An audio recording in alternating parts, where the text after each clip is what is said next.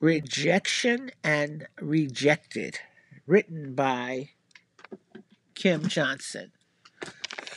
I think rejection is one of those emotions that can destroy you if you aren't grounded in something. I've been thinking about this topic for a while now, especially since I have firsthand knowledge and experience on the subject, as well as knowing quite a few people struggling just to hold it together themselves. I actually took the time to look up the meaning of rejection and rejected just to see if the dictionary could explain why we as people feel so terrible when we go through these emotions. Well, according to the Webster Dictionary, rejected is to refuse to hear, receive, admit, rebuff, or repel something. And rejection is the spurning of a person's affections. After reading these two definitions, I came to the conclusion that rejection and being rejected all boil down to heartache, pain, sorrow, and long, endless nights. Well, at least in my mind. For instance, case in point, when I went through the devastating breakup of my marriage, I thought the world had come to an end. I truly knew I was going to die, and at worst, wanted to. I have to tell you, heartache is a real reality. The heart literally hurts. I felt so sad during that time that that I that I could hardly feel happiness, even when I was surrounded by happy people, places, and things.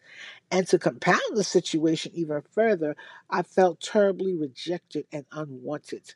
I remember one day screaming out to the Lord, Lord, help me.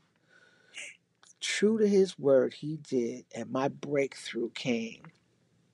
The thing is this rejection destroys lives, confidence, and self worth.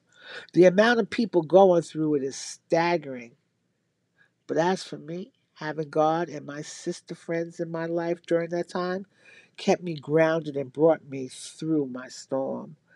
My sisters prayed with me and for me when I couldn't pray for myself.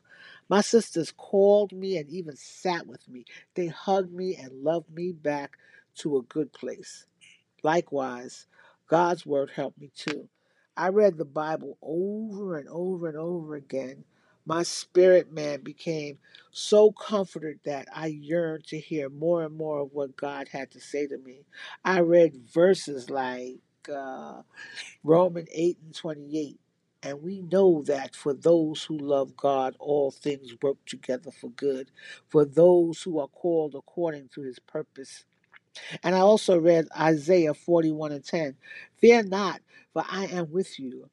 Be not dismayed, for I am your God. I will strengthen you. I will help you. I will uplift you with my righteous right hand, to name a few. the thing is this, brothers and sisters, you have to know that God is with you and that you can get through rejection and being rejected. Don't look at the feeling you are feeling. Look at God's words and trust Him because He never lies. God never lies. That's the one thing I love about Him.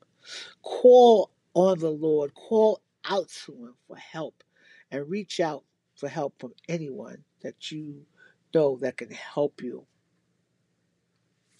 Sisters and brothers, can you hear me? What are you going through?